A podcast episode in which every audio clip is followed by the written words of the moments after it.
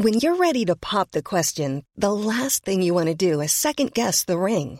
At Bluenile.com, you can design a one of a kind ring with the ease and convenience of shopping online. Choose your diamond and setting. When you find the one, you'll get it delivered right to your door. Go to Bluenile.com and use promo code LISTEN to get $50 off your purchase of $500 or more. That's code LISTEN at Bluenile.com for $50 off your purchase. Bluenile.com code LISTEN. Bonsoir à tous, très heureux de vous retrouver pour votre rendez-vous du samedi soir face à Boc Côté en direct jusqu'à 21h. Bonsoir mon cher Mathieu. Bonsoir. Autour de ce plateau également, comme chaque samedi pendant une heure, Arthur de Vatrigan, directeur de la rédaction de l'Incorrect. Bonsoir Arthur, Bonsoir. et on en profite hein, pour rappeler la une de ce mois-ci. Rencontre au sommet, la France, qu'est-ce qu'il en reste? Allez, dans un instant, le sommaire de l'émission, mais avant le rappel des titres, avec vous Alexis Vallée. 27,3% des stations-service en difficulté selon la ministre de la Transition écologique. Une légère amélioration par rapport à hier. Faute d'accord avec la CGT sur des hausses de salaire, la grève à Total Energy se poursuit. Elle est reconduite jusqu'à mardi pour la raffinerie de Normandie, la plus importante de France, et jusqu'à mercredi pour celle de Donge en Loire-Atlantique. Nous allons former jusqu'à 2000 soldats ukrainiens en France. Une annonce choc du ministre des Armées, Sébastien Lecornu. Ces militaires vont prochainement être affectés dans des unités françaises pour plusieurs semaines.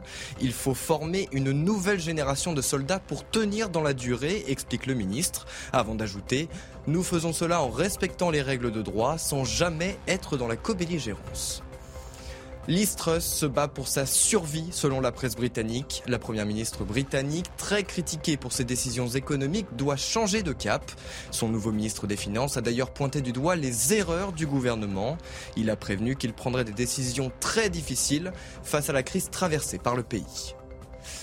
Elles ont résisté sans réussir à conclure. Les joueuses du 15 de France de rugby ont été battues par les Anglaises en Nouvelle-Zélande. Un score serré de 13 à 7. Une défaite mais pas une élimination dans cette Coupe du Monde féminine. La France reste deuxième de sa poule et rencontrera les Fidji samedi prochain.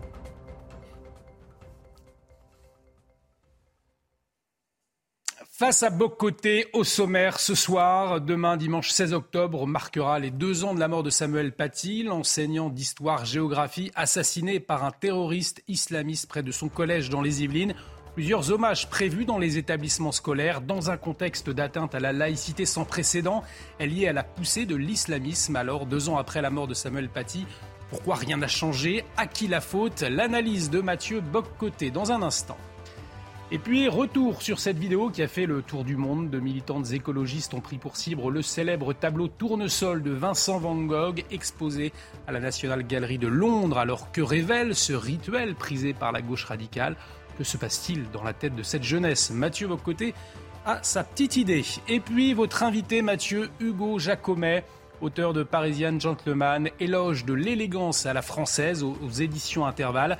Car si autrefois les hommes portaient facilement le costume 3PS, eh bien aujourd'hui la cravate disparaît même à l'Assemblée nationale. Alors pourquoi cette fin de l'élégance? Qu'est-ce que cela dit de notre société? Réponse dans la deuxième partie. Face à Boc Côté, c'est parti.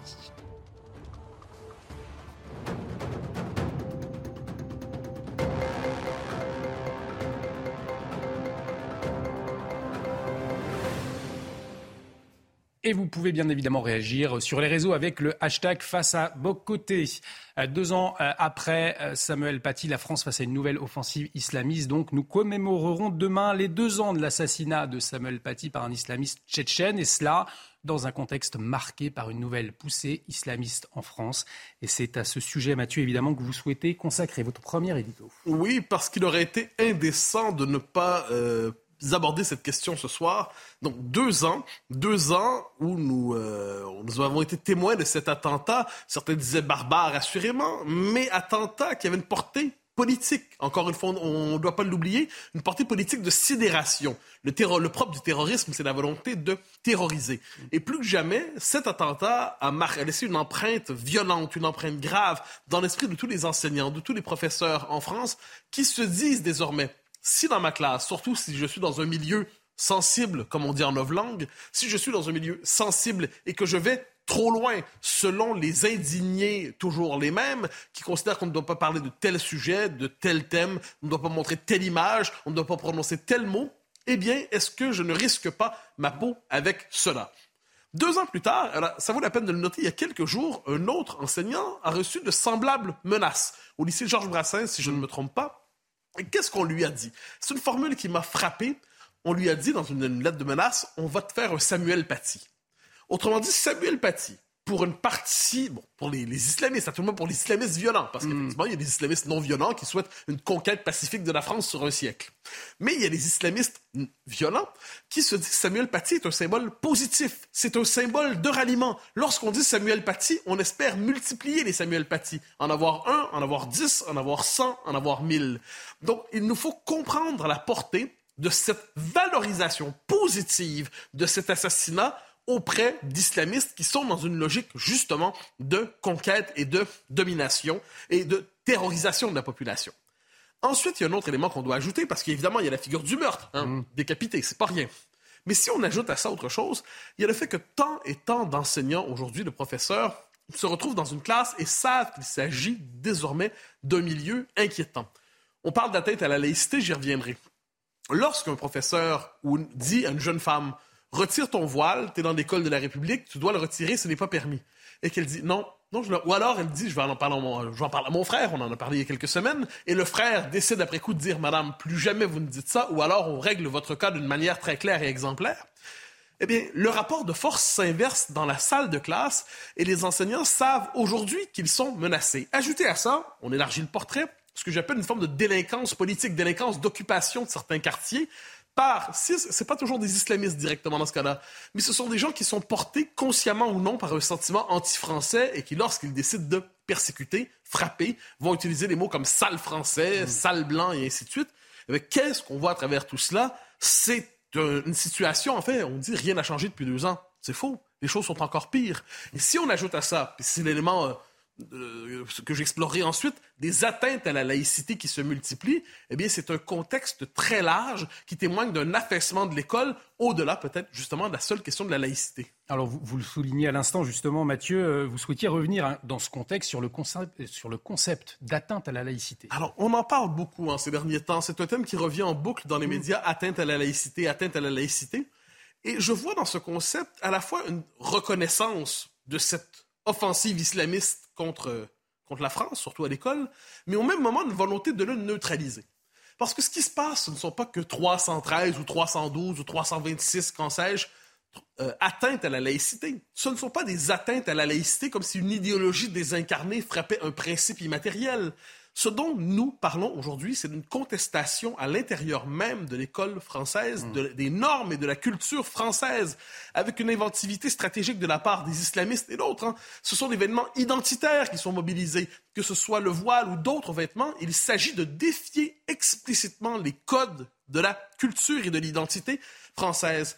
Donc, quand on dit atteinte à la laïcité, on nomme le problème, mais on le nomme en surface. C'est un peu comme les faits divers. Hein. C'est-à-dire, les faits divers, pendant longtemps, il n'y avait que des sentiments d'insécurité. Mm. Et un jour, on a dû nommer cette réalité, donc on a dû nommer les faits divers. Mais ce ne sont pas des faits divers, ce sont des faits de société qui relèvent de ce que j'appelle la délinquance d'occupation. Mais dans la même, même logique, eh bien, on, a, on relativise en parlant d'atteinte à la laïcité. Donc, par ailleurs, par ailleurs, ce dont il est question ici, c'est qu'il n'y aurait pas autant d'atteinte à la laïcité s'il n'y avait pas un fait central, brutal que nous avons devant nous, c'est qu'ils sont symptomatiques d'un changement de population dans les écoles françaises. Euh, il y a cette espèce de fantasme très moderne qui consiste à croire qu'un pays peut, se définir sans référence à la population qu'il compose. Mais si vous avez une école où il y a de plus en plus de musulmans, et là, qu'on se comprenne bien, ça je l'ai dit, parce que ce, thème-là, je l'ai développé un peu à face à l'info mm. cette semaine, mais j'y reviens parce que ça me semble fondamental, ça me semble essentiel. on distingue les musulmans, euh, il n'y a pas d'équivalent entre islam et islamisme. Mm. Très bien, j'en suis convaincu. Mais le fait est que plus vous avez de musulmans, plus vous avez la possibilité qu'une fraction soit, sera islamiste. Donc, il y a un effet mathématique qui fait qu'il y en aura de plus en plus. Et quand vous retrouvez dans une classe où la majorité potentielle, et j'y reviendrai, la majorité potentielle des élèves, si c'est pas la majorité, c'est une forte minorité, sont musulmans et sans être islamistes eux-mêmes convaincus, sont simplement de, cette culture et sont sensibles à ce discours d'affirmation identitaire et ne veulent pas fondamentalement des mœurs françaises, pas par méchanceté, mais par simple effet démographique, par effet culturel, par effet démographique, par effet politique. Eh bien, le résultat, c'est que les atteintes à la laïcité ne sont rien d'autre que le signe d'un basculement culturel. Alors, ça ne va pas se faire en un quinquennat, non plus qu'en deux, non plus qu'en trois, mais qu'on regarde la France dans 50 ans, et ce ne sont pas des atteintes à la laïcité dont on parlera, c'est simplement du basculement d'une culture à une autre sur de plus en plus de territoires en France. Ce que vous nous dites, c'est que nous avons oublié que nous étions un peuple, ou ce qu'est un ben, peuple finalement Absolument. C'est-à-dire aujourd'hui, quand on parle de peuple, hein, un peuple, on en a une définition très, très, très désincarnée aujourd'hui. Donc il y a ceux pour qui un peuple, ce sont des valeurs. Des valeurs. Un peuple n'est pas une communauté de valeurs. Le génie d'un peuple, c'est de permettre à des gens qui ont des valeurs différentes de cohabiter dans une même aventure historique. il y a des gens qui préfèrent l'égalité, d'autres qui préfèrent euh, la, liberté, certains préfèrent le catholicisme et d'autres la laïcité. Certains préfèrent, et là, on peut faire une longue liste, le cosmopolitisme ou l'enracinement. Donc un peuple, c'est pas une communauté de valeurs. C'est une aventure historique. Alors aujourd'hui, l'autre définition qu'on nous propose, on va nous dire, oui, mais c'est ce que j'appelle une définition très désincarnée de la nation, hein, strictement juridique. Strictement juridique, une nationalité détachée de l'identité. Et là, on va nous dire, oui, mais la nationalité, justement, c'est sous le signe de l'inclusion, de la diversité. Et l'identité, c'est régressif, c'est vieux jeu. Et là, on se retrouve dans cette espèce de situation un peu absurde où on joue la nationalité désincarnée contre l'identité historique d'un peuple. Et on va expliquer que si vous tenez à votre patrie historique, à votre continuité historique, à vos mœurs, à votre identité, à votre langue, à votre littérature, à vos rapports entre les hommes et les femmes, tout ça, vous êtes prisonnier d'une conception régressive de l'identité.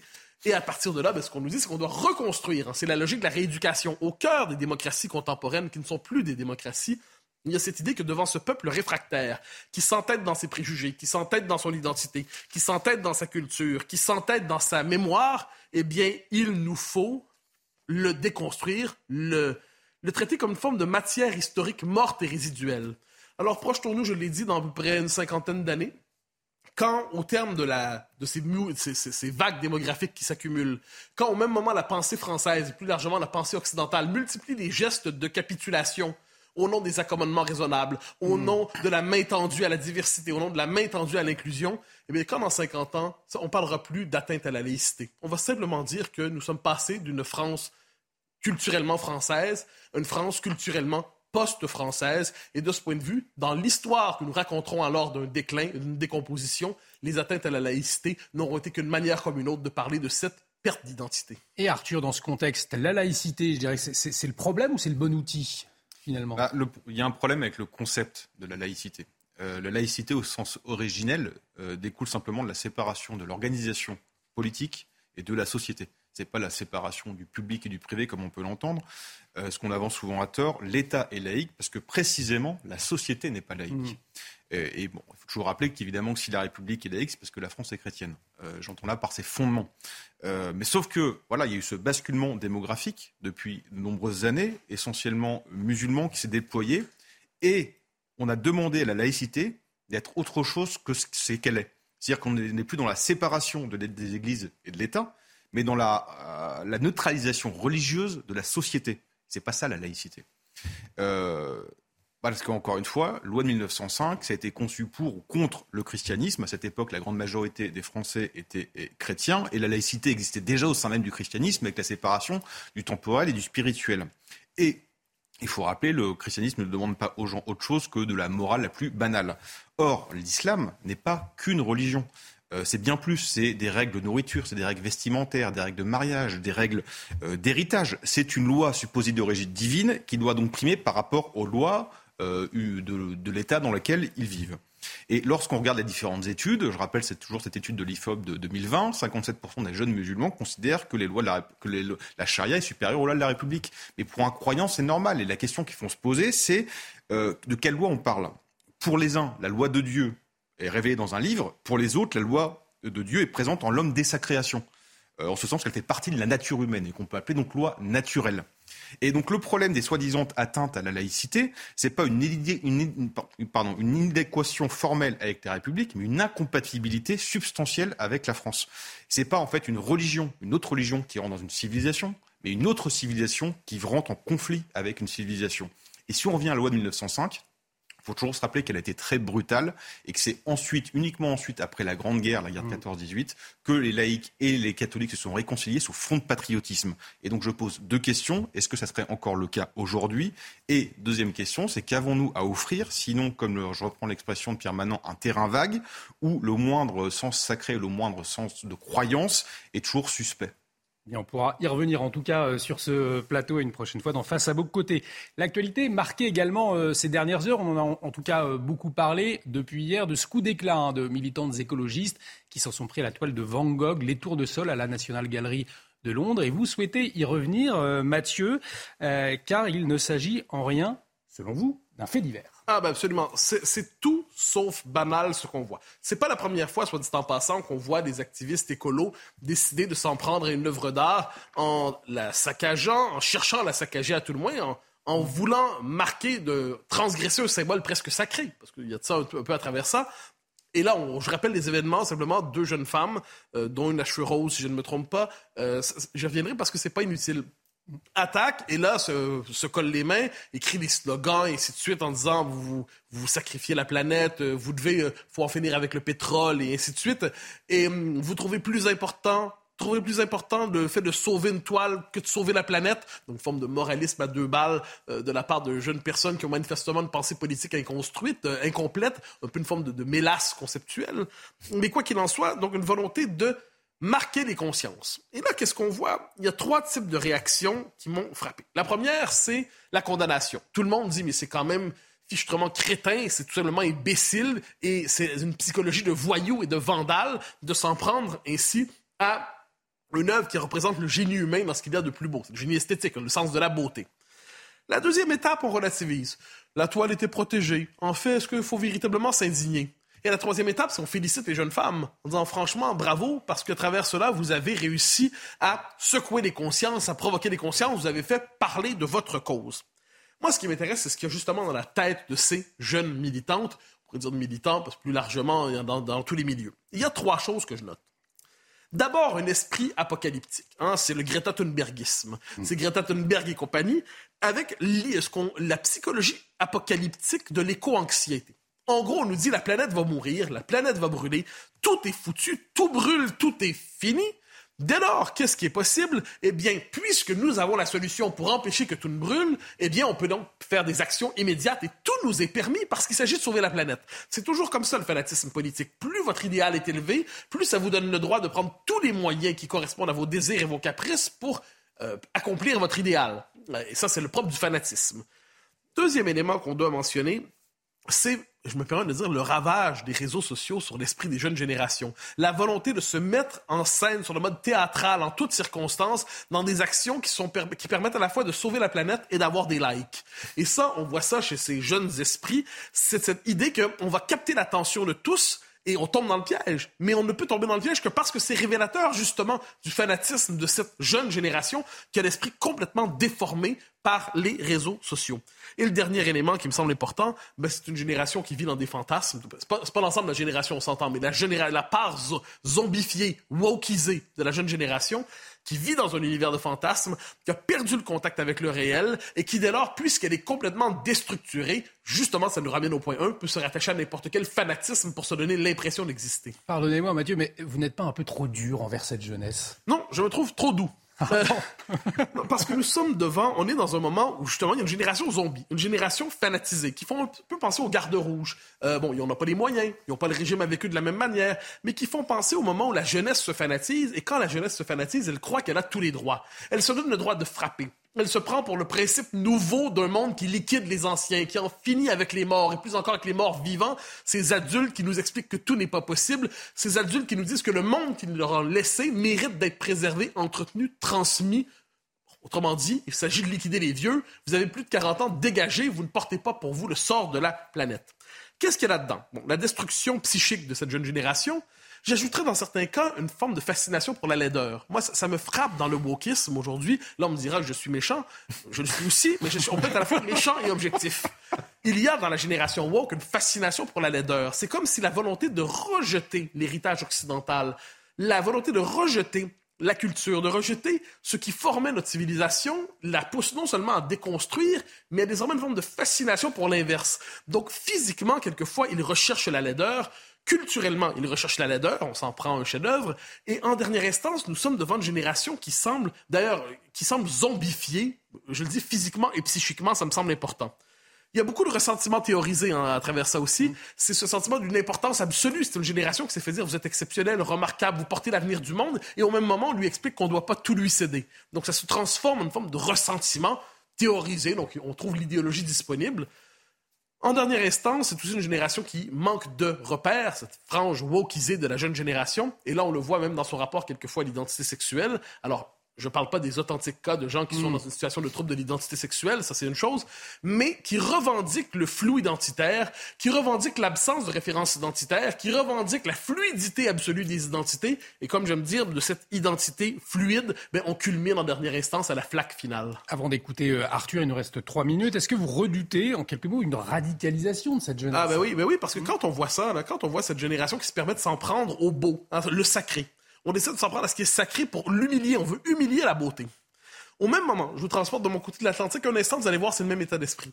De jeunes militants décident de dégonfler ou de crever les pneus de des véhicules utilitaires sport, hmm. les SUV ou VUS, je sais pas comment on dit ici. SUV. Bon, alors nous on a VUS, on le dit en français. Euh, alors quoi qu'il en soit, donc qui dégonflent les pneus des voitures. Mais est-ce qu'on se rend compte, c'est une espèce de jeunes abrutis, qu'une personne s'empare de sa voiture, n'a pas remarqué qu'on a décidé de dégonfler ses pneus, cette personne peut mourir. Cette personne peut mourir avec sa famille parce que des petits idiots ont dit votre, votre SUV est un danger pour la planète, un danger pour l'environnement, un danger pour l'avenir de Gaïa, pour Sainte Gaïa. Donc, on va s'en prendre à vos euh, véhicules. Et ça, c'est la vie du quotidien qui est pourrie par ces militants. Quand demain ils décideront de bloquer des trains, de bloquer les autoroutes, quand ils décideront de s'en prendre peut-être à des raffineries, je ne veux pas faire un lien avec l'actualité, mais à tout le monde pourrait en faire un ce fanatisme peut pousser à des actions toujours plus grandes parce que plus on se croit appelé à sauver le monde, plus on se donne le droit justement de gâcher la vie de ceux qui ne voient pas le monde comme nous. Donc oui, je m'attends. L'écoterrorisme, c'est pas de ça dont on parle ici. Mm. Là, on parle de jeunes abrutis. Mais l'écoterrorisme est, je dirais, la conséquence presque inévitable du discours apocalyptique à la Greta Thunberg dans une génération, ceux qui auront tout gobé, eh bien, voudront aller jusqu'au bout de leur fanatisme, et là, on aura des conséquences. Et vous, Arthur, ce, coup d'éclat donc de ces militantes écologistes, vous, vous le comprenez comment cet acte? Bah, écoutez, moi j'ai envie de les défendre. Euh, bon, ok, ils sont aussi écologistes comme Mélenchon et démocrates. Euh, ils sont foutus de faire la différence entre un chêne et un érable. Quand on leur parle de fleurs de lotus, elles pensent à une chanson de Radiohead et ne doivent sûrement pas manger de coque pour ne pas participer au génocide des poussins. Mais depuis quand l'intelligence et la culture sont un gage de qualité et de réussite? Il n'y a qu'à observer les bancs de notre Assemblée nationale, il n'y a qu'à observer nos députés qui, à chaque déclaration, passent à la télé et font la une. Ça fait bien longtemps que le cerveau est devenu une option obsolète, voire complètement ringarde pour défendre une cause. Alors, pour sauver la planète, maintenant, on jette des soupes sur Van Gogh quand on colle pas ses paluches sur Botticelli. Très bien, ces génies doivent penser que le dingue à l'oreille coupée n'a pas vendu deux toiles de son vivant, c'est dire qu'il n'était pas si génial. Et puis, il n'avait pas coupé les tournesols, l'assassin, pour les mettre dans un vase. Mais bon, elles sont quand même courageuses parce que si vous regardez bien, qu'est-ce qu'on voit? Se peinturer les cheveux en colorant, probablement sponsorisé par Monsanto, se fringuer en lycra made in Taïwan pour jeter de la soupe d'usine blindée de collants chimiques tout en filmant à l'iPhone fabriqué par des petits Chinois. Franchement, euh, Sophie Scholl n'a plus qu'à se rhabiller. Euh, et d'ailleurs, il faut leur reconnaître qu'elles maîtrisent bien euh, leur, leur, leçon d'histoire, du totalitarisme moderne, par exemple. Vous me direz que lorsqu'on sort d'une école de luxe à 15 000 livres, le trimestre, c'est le minimum, mais quand même. Donc rien de mieux que de viser la culture pour défendre son idéologie. Les nazis, les cocos, les talibans ont prouvé l'efficacité de l'opération. Rappelez-vous cette phrase, quand j'entends le mot culture, je sors mon revolver, disait un dignitaire nazi. Bah, Aujourd'hui, elles disent, quand ils entendent le mot culture, ils sortent leur tube de ketchup, chacun sa filiation. Merci Arthur. On va marquer une pause. Surtout, restez avec nous parce qu'on va parler de l'élégance à la française. Alors, pourquoi vouloir inviter Hugo Jacomet, qui sera votre invité euh, Mathieu? Eh Bien, Vous restez avec nous. On vous le dit dans un instant. A tout de suite sur CNews. Et de retour sur le plateau de Face à Boccoté. Bienvenue si vous nous rejoignez dans, dans un instant l'invité de Mathieu Boccoté. Mais tout de suite le rappel des titres avec vous Alexis Vallée. EDF repousse le redémarrage de cinq réacteurs nucléaires. Une annonce de l'entreprise dans un contexte de grève pour les salaires sur certains sites. Ces retards vont d'un jour à près de trois semaines en fonction des réacteurs. Dans chacune de ces centrales, la CGT recense des blocages dans les travaux, voire parfois des baisses de puissance en énergie. En Turquie, plus de 40 morts après un coup de grisou dans une mine de charbon. Les secours ont mis fin à leur recherche il y a quelques heures, après avoir découvert le corps sans vie du dernier mineur disparu. 58 travailleurs ont toutefois pu être sauvés. Nouvelle manifestation contre le pouvoir en Iran. Le pays est en situation de crise depuis un mois, depuis l'arrestation et la mort d'une kurde iranienne de 22 ans qui a refusé de porter le voile.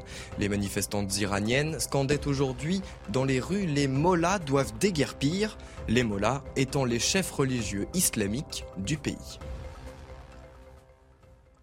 Et sur le plateau de Face à Bocoté, euh, nous accueillons Hugo Jacomet. Bonsoir. Bonsoir. Merci d'avoir accepté notre invitation. Euh, vous êtes auteur de Parisian Gentleman, éloge de l'élégance à la française, c'est deux éditions intervalles. Dans un instant, vous serez face à Mathieu Bocoté. Mais Mathieu, cette question, alors c'est vrai que le sujet peut être surprenant ce soir pour nos téléspectateurs. Pourquoi ce choix d'avoir invité Hugo Jacomet ce soir? Parce que sur ce plateau et sur bien d'autres, nous luttons souvent contre ce qui abîme notre civilisation. Nous luttons contre les idéologies qui la déconstruisent, qui euh, finalement la détruisent. Et de temps en temps, il faut quand même se demander, mais au nom de quoi nous battons-nous aussi? Quelle est la part positive de cette bataille? Et au cœur de cela, évidemment, le rapport à la beauté, tout simplement, le rapport à la culture. Et le travail d'Hugo Jacomet tourne justement autour du rapport à la beauté, à la courtoisie, à l'élégance, tout ce qui aujourd'hui est un peu en voie de disparition et que nous voulons sauver d'une manière ou de l'autre. Hugo Jacomet, bonjour. Bonjour. Alors, question première, et sous le signe de l'impression mélancolique. Nous regardons souvent des photos venues du monde d'hier, des scènes de, films et ainsi de suite, où on voit globalement, euh, c'est il y a quelques décennies à peine, à peu près tous les hommes ont le souci minimalement de l'élégance. Ils sont tous en veston, sont tous en cravate. Euh, ils ont tous le souci finalement de se présenter de belle manière à la société. 50, ans plus tard, c'est le sentiment de, relâchement généralisé. L'élégance est une idée presque oubliée, une idée devenue dont on se moque quelquefois. Alors je poserai la question, que s'est-il passé? Ah, C'est une excellente question. Il me faudrait... Euh, presque trois émissions pour vous répondre en profondeur. Disons qu'il y a une, une, des premières raisons qui va peut-être vous surprendre, c'est l'avènement dans les années 50 du chauffage central. Figurez-vous que le plus on se chauffait, le moins on avait besoin de s'habiller. Et je me souviens de mon grand-père qui portait toujours un gilet euh, à la maison. Et ben il a même lui-même jeté le gilet. Alors ça c'est pour la petite anecdote parce qu'on est en plein dans l'actualité. Euh, je pense que c'est euh, une accélération actuelle, mais ça ça fait depuis les années. Alors il y a évidemment mai 68 qui est passé par là avec euh, cette remise en question des codes de nos grands-pères. Moi-même, euh, mon papa, qui nous, a quittés il y a deux ans, a rejeté les codes de son propre père. Donc moi, j'avais comme modèle non pas mon propre père, mais plutôt mon grand-père. Et tous les jeunes gens qui nous suivent sur nos chaînes YouTube, qui lisent nos livres, ont souvent pour exemple en tête leur grand-père, voire leur arrière-grand-père, puisqu'ils sont d'une nouvelle génération. Donc c'est un lent euh, avachissement, pour ne pas dire plus, des codes sociaux, euh, les gens, jusque dans les années 50, ils avaient encore cette, euh, cette compréhension du fait que tout n'était pas égal à tout et qu'il y avait des occasions dans la vie euh, pour lesquelles bah, il fallait être un tout petit peu plus chic. Il fallait montrer que l'on faisait un effort. Vous savez, je mets souvent en parallèle l'habillement, les codes vestimentaires et la perte du langage, la perte de la langue française. Qu'est-ce qu'on a perdu en termes vestimentaires? On a perdu d'abord la grammaire. La grammaire, c'est quoi? C'est l'art de l'accord accorder ses vêtements entre eux, mais également s'accorder avec les occasions de la vie. Je ne m'habille pas de la même manière quand je vais euh, boire un pot chez un pote ou quand je vais à l'entretien d'embauche, ou quand j'ai un rendez-vous galant, ou encore pire quand je, suis, euh, je fais mon entrée à l'Assemblée nationale. Donc il y a cette notion d'accord, la grammaire vestimentaire a été complètement perdue, et même l'orthographe, l'usage, c'est-à-dire on est dans une société qui qui, comment dire, a oublié la notion d'effort. Je m'habille pas pour moi-même, je m'habille pour autrui, donc je dois faire un effort. Et pour à maîtriser ces codes, c'est comme l'orthographe. Moi, je suis parti d'une génération, j'ai appris par cœur des mots parce que bah, c'est compliqué. Il faut apprendre par cœur, il faut se faire violence un tout petit peu de temps en temps pour respecter euh, les personnes, l'environnement, la société. Donc, je pense que ce long déclin, alors là, qui s'accélère à vitesse grand V, est également dû, et ça, je sais que c'est un thème qui va être cher à votre cœur, cher Monsieur Boccoté, c'est l'américanisation de notre culture on s'est pris en pleine face dans les années 70. Ça a été euh, le délitement total de l'industrie textile française traditionnelle avec l'arrivée de Nike, Just Do It, de Reebok, de McDonald's, Come As You Are, venez comme vous êtes. Toute cette américanisation qui glorifie le confort au détriment de la beauté, au détriment d'un sens esthétique, au détriment même, ça on viendra, j'espère qu'on y reviendra, à des choses qui sont encore plus profondes, comme la courtoisie, la bienséance, la préséance même. Et aujourd'hui, ben, on est en face d'une génération qui est perdue, qui est paumée, euh, et, c'est peut-être une des raisons euh, pour laquelle euh, nos chaînes YouTube, nos ouvrages ont beaucoup de succès. Quand Gino, parce que je travaille avec ma femme et mon fils, donc c'est une petite entreprise familiale. Et petit à petit, eh bien, on commence à avoir une armée de jeunes gens qui sont en manque de repères et nous reviendrons sur ce désir de réappropriation des codes. Mais avant, simplement, vous l'avez évoqué vous-même, l'Assemblée nationale. Il y a quelques semaines maintenant, quelques mois, on a vu les députés de la France insoumise se présenter à l'Assemblée nationale, revendiquant fièrement leur refus de la cravate, leur refus de ce que l'on croyait être les normes élémentaires de l'élégance vestimentaire chez les parlementaires. Comment avez-vous compris cette déclaration de guerre à l'élégance à l'Assemblée nationale Alors, pour tout vous dire, être un peu grivois, ça m'a bien fait marrer au début, parce que je vais vous dire franchement, ça nous a donné l'occasion de nous de, de parler de notre sujet. Vous vous rendez compte que tout s'est cristallisé sur la cravate. C'était même pas une histoire de. C'était vraiment la notion de la cravate, parce que le Rassemblement national, dans un geste que je trouvais plutôt bienvenu, en disant voilà, on rentre à l'Assemblée nationale, on va sacraliser le moment, on demande aux hommes de mettre une cravate et aux dames de mettre un tailleur ou une tenue correcte. Hein. Personne ne s'offusque d'ailleurs au passage qu'on mette sur des boîtes de nuit tenue correcte exigée. Ah, mais à l'Assemblée nationale, on n'est pas obligé d'être aussi bien habillé que dans une boîte de nuit. Mais passons. Euh, je pense en fait que tout ça, c'est du marketing politique euh, de bas étage. C'est euh, du marketing à quatre balles. Euh, qui n'a pas très bien marché d'ailleurs. Parce que ça pose quand même deux questions. Ça pose la première question, quel respect on a pour l'institution euh, qui nous reçoit, encore plus pour la première fois. Venir en bras de chemise ou en t-shirt, c'est quand même assez étonnant. Et ça pose également la vision qu'on a des gens qui nous ont élus.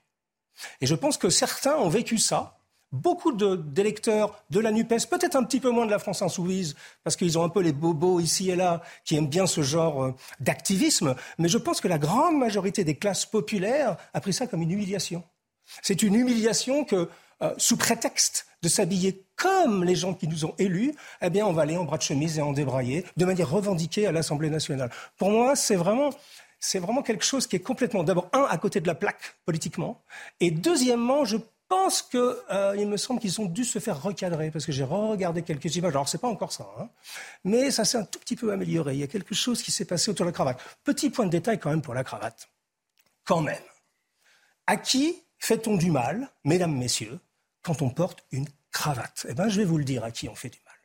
On fait du mal aux quelques trois ou quatre derniers ateliers qui essayent de survivre avec des couturières qui fabriquent des cravates à la main, la cravate, ça a l'air bête comme ça. Évidemment, si vous achetez une cravate euh, faite au Bangladesh par des gamins à 10 balles sur Amazon, ça, c'est pas une cravate. C'est un bout de tissu. Moi, je parle de vraies cravates. Donc, à qui on fait mal quand on porte une cravate? Eh bien, on fait mal à toute cette industrie textile, à, tous ces gens qui, qui prônent le relâchement vestimentaire comme une forme de rébellion. Vous savez, Mathieu, ils ont 30 ans de retard. Ça fait allez, 20 ans de retard. Ça fait 20 ans que la cravate est quasiment plus obligatoire. Dans les grandes corporations américaines, c'est presque même devenu un délit de porter une cravate. Donc les gens maintenant portent la cravate par choix. Et donc leur acte de rébellion, pour moi, est passé totalement à côté de la plaque. Eh bien, justement, j'aimerais. C'est un mot important, et ensuite je passerai la parole à Arthur de Vatrigan, mais rébellion. Oui. On a quelquefois l'impression qu'aujourd'hui, justement, devant ce grand relâché, euh, qui n'est pas seulement vestimentaire, vous l'avez évoqué, c'est les codes sociaux, les formes, la courtoisie, la politesse, tout ça, eh bien, ce que vous appelez le mouvement sartorial, euh, vous, donnerez, vous en donnerez la définition euh, aussi, eh bien, se, se, présente comme une volonté de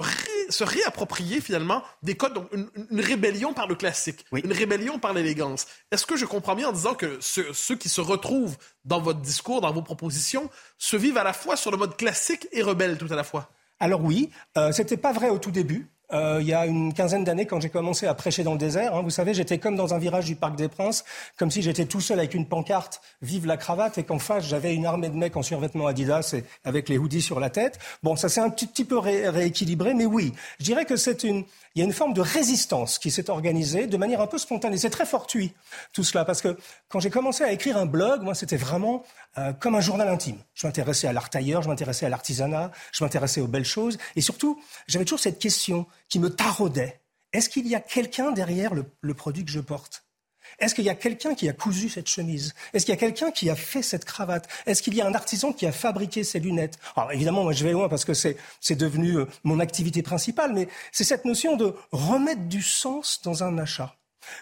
Et c'est pas une question de classe sociale. Il y a deux jours, nous avons organisé un, cocktail à Paris pour euh, l'ouverture d'un salon de sur-mesure. Nous avons dû refuser des gens. Il y avait 250 personnes qui sont venues, moyenne d'âge 25 ans. Donc il y a une résistance qui s'organise et qui, d'ailleurs, on en est même très euh, surpris avec mon équipe parce que euh, ça commence, mais c'est assez facile à expliquer. on parle de déconstruction partout. Mais quand même, ou alors je dois retourner à l'école, mais dans déconstruction, il y a des. C'est-à-dire qu'avant de déconstruire, peut-être faut-il construire. Et comment voulez-vous que les gamins d'aujourd'hui, nous on reçoit 200 messages par jour en disant Monsieur Jacomet, je suis invité à un cocktail, je ne sais pas comment m'habiller. Monsieur Jacomet, je vais à un mariage, euh, quel type de cravate? Ils sont extrêmement stressés parce qu'ils ils sont perdus. Donc il y a une, à la fois une notion de résistance face à la vulgarité ambiante qui ne vous aura pas échappé. Euh, je pense qu'elle aura échappé à personne, à l'ensauvagement, même on peut dire, de, et de la violence ambiance même verbale de notre société, mais également une réappropriation, effectivement, des valeurs traditionnelles. Alors oui, euh, je sais, je vais me prendre des tomates polies, des valeurs euh, pourries, pardon, des, des valeurs traditionnelles. C'est bien ça dont on parle, parce que nous, avec notre travail, on peut dire, les yeux dans les yeux, qu'on a dû sauver une bonne centaine d'ateliers en France, qu'on a, qu'on a, qu'on a dû sauver, contrairement aux députés qui viennent en t-shirt fabriqués par des gamins au Bangladesh, eh bien nous, on a fait l'éloge de l'élégance à la française. C'est notre identité. Il y a encore un tissu incroyable et ces gens-là, il faut absolument les protéger. Arsène Vatrigan. Justement, vous parliez là d'autres événements avec le sur-mesure. Le sur-mesure a une image d'inaccessibilité, mhm. de euh, costumes très chers. et vous, vous défendez le sur-mesure. En quoi justement le sur-mesure est peut-être l'avenir et en quoi surtout le sur-mesure répond à toutes les problématiques, en tout cas une grande partie des problématiques que se pose notre époque, la surconsommation, le circuit court, tous ces sujets-là Alors, bah, la réponse est dans votre question. D'abord, le sur-mesure, ça répond d'abord à, une, comment dire, à un besoin de sortir de la masse. J'ai envie de m'habiller bien, donc je vais aller me faire mesurer et je vais choisir mon tissu et je vais surtout échapper aux dictates des grands groupes de luxe qui me vendent depuis des décennies du plastique au prix de l'or. Bon, ça, c'est un autre sujet, on ne va pas l'aborder, mais on pourrait aller très très loin sur le sujet. Mais surtout, aujourd'hui, euh, euh, comment le sur-mesure n'est plus réservé, et c'est, quelque chose qu'il est important d'expliquer, n'est plus réservé à une élite. Alors évidemment, si vous allez chez un tailleur traditionnel, les grands noms parisiens, euh, que d'ailleurs peu de gens connaissent, hein, Chiffonelli, Camps Deluca, Berluti, qui fait partie maintenant du groupe LVMH, là évidemment, ce sont des tarifs stratosphériques. Mais il y a aujourd'hui une ribambelle, euh, une armée de jeunes entrepreneurs qui ont compris que cette jeunesse-là, euh, eh bien, elle pouvait aujourd'hui avoir accès à du sur-mesure. Alors, fabriqué de manière un tout petit peu plus mécanique, mais en Europe, généralement en Italie ou au Portugal, mais avec des entrepreneurs français, parce que malheureusement, L'industrie textile en France, c'est un peu, on a encore vu récemment une très grande entreprise qui vient de fermer ses portes. Elle n'a pas été défendue. Donc aujourd'hui, euh, parlons chiffres soyons directs et francs. Euh, aujourd'hui, un beau costume euh, sur mesure pour euh, quelqu'un qui commence dans la vie, c'est 450, 500 euros à partir d'eux, donc c'est pas complètement inaccessible pour les gens, mais les gamins, ils ont trouvé la solution. Ils sont beaucoup plus intelligents que vous et moi, Arthur. Ils savent ce que c'est la seconde main. Ils savent chiner. Ils savent aller sur les sites Internet. Et toute cette réappropriation de l'identité, de l'élégance, a fait qu'il bah, y a tout un marché de seconde main qui sait développé. Et aujourd'hui, et malgré, je sais que je vais encore avoir des gens qui me disent que c'est pas vrai, mais oui, c'est vrai. Aujourd'hui, vous pouvez trouver un costume de très bonne facture que vous allez garder toute votre vie. Donc, c'est-à-dire acheter mieux, mais acheter moins, mais acheter mieux euh, pour peut-être 150 euh, euros en deuxième main. Vous voyez? Donc, il y a un mouvement qui, en plus, à une époque, on était, on était un peu les illuminés de service. Ah, ces gars, ils parlent de cravate, ils parlent de costume, etc. Aujourd'hui, on commence à cocher toutes les cases. Ah tiens, finalement, c'est pas si con. Ils sont écologistes, ces gars-là, parce que euh, moi, le, costume que je porte là, si j'en prends bien soin, je vais le transmettre à mon fils. Il va me durer toute ma vie. Euh, même, même chose que c'est. Donc, on, coche cette cause-là. Défense de l'artisanat. Ah, tiens, des gamins, ils redécouvrent les métiers de tailleur, les métiers de bottier. Il y a dix ans, euh, les compagnons du devoir, je ne sais pas si vous savez cette, chose formidable qu'on a en France, qui est la transmission de maître à élève. On doit faire son tour de France, comme au 19e siècle. Et apprendre, par exemple, c'est très, très vivace chez les bottiers. Et donc, apprendre le métier en allant voir des gens. Eh bien, il y a dix ans, ils avaient du mal à recruter. Aujourd'hui, ils sont débordés de demandes. Tous les tailleurs parisiens, et il y a énormément de gens, et ce n'est pas uniquement des gens en échec scolaire. Il y a des gens qui ont des licences en psychologie, qui ont des doctorats en sociologie, cher Mathieu, et qui décident de devenir tailleurs. Le vêtement n'est pas que vêtement, c'est un langage. Oui. Or, vous avez évoqué la question de la courtoisie. Vous avez une belle formule aussi. On ne s'habille pas pour soi, on s'habille pour les autres. Absolument. Dans quelle mesure votre réflexion sur bon, le vêtement et plus largement la courtoisie, dans quelle mesure est-ce une réponse justement au sentiment de vivre dans un monde, vous avez parlé d'ensauvagement, un monde plus discourtois, un monde où finalement le souci de l'autre se décompose? Dans quelle mesure le souci de bien s'habiller aujourd'hui, chez les jeunes hommes, peut-être faut-il le noter, parce que c'est on a l'impression que quelquefois euh, cet effondrement du style est plus masculin que féminin. Dans quelle mesure ça s'inscrit justement dans une quête aussi de la courtoisie Oui, alors pour vous répondre, ça c'est un, une excellente question qui, encore une fois, il faudrait des heures parce qu'on pourrait même deviser sur ce sujet. Euh, je vous répondrai avec une citation de, François Cheng de l'Académie française qui est un garçon que j'aime beaucoup. Un garçon, excusez-moi. C'est un homme que j'aime beaucoup, parce qu'il a plus de 90 ans. Il se fait très rare, d'ailleurs, à la télévision. Et François Cheng euh, a, donné récemment une interview au, journal Psychologie, il y a deux ans, je crois. Et il disait quelque chose comme La beauté nous rend meilleurs. C'est quelque chose qui m'a complètement. Euh, alors, je connais ses ouvrages, Cinq méditations sur la beauté. Il a été obsédé par cette notion de beauté et cette notion de résistance par rapport à la vulgarité ambiante. Et il explique en fait que, euh, d'ailleurs, il cite lui-même Bergson dans, son, dans, dans, cette, euh, dans cette interview où il dit Bergson dit l'état suprême de la beauté, c'est la grâce. Et quand on parle de ce mot grâce, j'ai fait une émission YouTube là-dessus, les gens étaient mais sur le cul. Mais il y a un gars, il parle de la grâce. Et vous savez, il y a un miracle sémantique. Ça arrive, les miracles sémantiques, monsieur Boccoté. C'est que, en français, la grâce, ça veut dire la beauté et la bonté. Ce qui est quand même étonnant. C'est-à-dire, l'extérieur et l'intérieur. Et donc aujourd'hui, ce qui est en train de se passer autour de notre mouvement, alors je suis vraiment content que vous parliez de mouvance ou de mouvement en ce qui nous concerne. Bon, ce n'est qu'encore qu'un petit bip sur l'électroencéphalogramme euh, du style masculin classique, mais il y a un petit bip quand même. On a fait des massages cardiaques avec mon équipe depuis presque 15 ans maintenant, mais il y a quelque chose qui se passe quand même. Et donc, cette notion de beauté et de bonté, doit aller ensemble. Et c'est là que notre sujet commence un tout petit peu à s'élargir. Et tutoie la politesse, la gentillesse. L'art de la conversation. L'art de la conversation civilisée. Hein. et d'ailleurs, pour finir avec François Cheng, euh, alors je ne suis pas, euh, comment dire, assez doué en, chinois pour vous dire, pour vous prononcer, mais vous savez que les Chinois utilisent des idéogrammes pour euh, écrire, donc ils n'ont pas d'alphabet. Et l'idéogramme, qui est utilisé pour décrire la beauté, vous savez ce que c'est? C'est une femme et son enfant.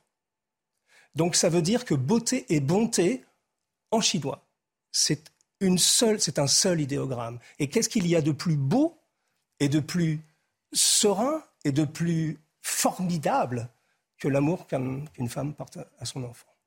Il nous reste environ 2 minutes 30. J'aimerais vous relancer sur ce thème qui, notamment la dimension masculine, évidemment, c'est le style masculin classique. Oui. Mais on, a quelquefois l'impression qu'il y a une forme d'asymétrie dans l'effondrement. Il y a un souci de la beauté, de l'élégance qui demeure chez les femmes. Et chez l'homme, quelque chose s'est passé. C'est comme si la masculinité, finalement, moins naturelle et plus construite, donc plus facilement, euh, on peut plus facilement la déconstruire.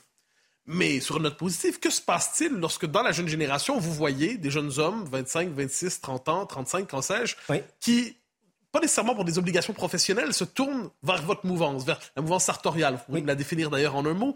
Que se passe-t-il dans leur esprit? C'est un geste de réappropriation de soi, une révolte contre l'esprit de l'époque? Qu'est-ce qui se joue exactement dans leur esprit? Je pense que, alors, sartorial, c'est tout ce qui touche à l'élégance masculine classique. On emploie, on, ça vient de sartor, qui veut dire tailleur en italien. On n'a pas fait, malheureusement, notre entrée au dictionnaire. Le petit Robert nous a refusé, euh, bien qu'on commence à avoir beaucoup de gens qui utilisent ce mot. D'ailleurs, les gamins disent sarto maintenant, donc euh, c'est assez étonnant. Alors, euh, je pense que ces jeunes gens, euh, ils ont euh, euh, ils ont cette notion que Baudelaire avait il y a très très très longtemps. Il disait c'est quoi la vraie modernité?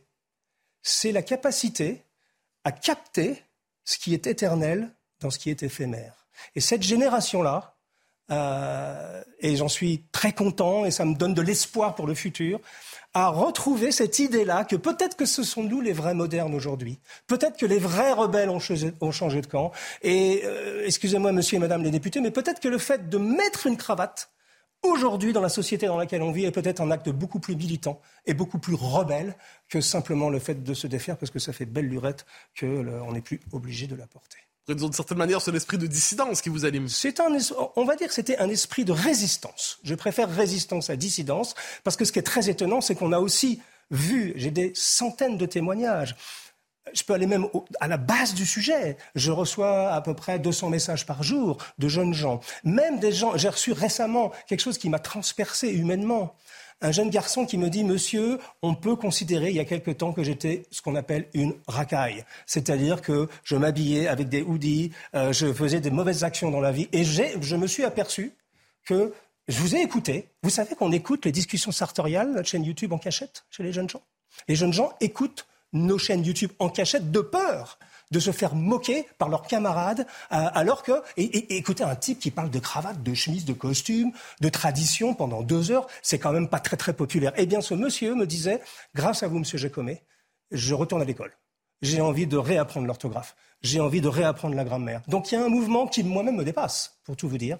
Et quelque chose est en train de se passer. La beauté sauvera le monde. C'était passionnant, en tout cas. Merci beaucoup, euh, Hugo Jacomet. Je rappelle euh, votre livre Parisienne Gentleman, éloge de l'élégance à la française aux éditions Intervalle. Merci Arthur de Vatrigan, directeur de la rédaction de La Correcte. Merci euh, Mathieu Boccoté. On vous retrouve demain dans le grand rendez-vous européen CNews Les Échos avec Gabriel Attal. Absolument.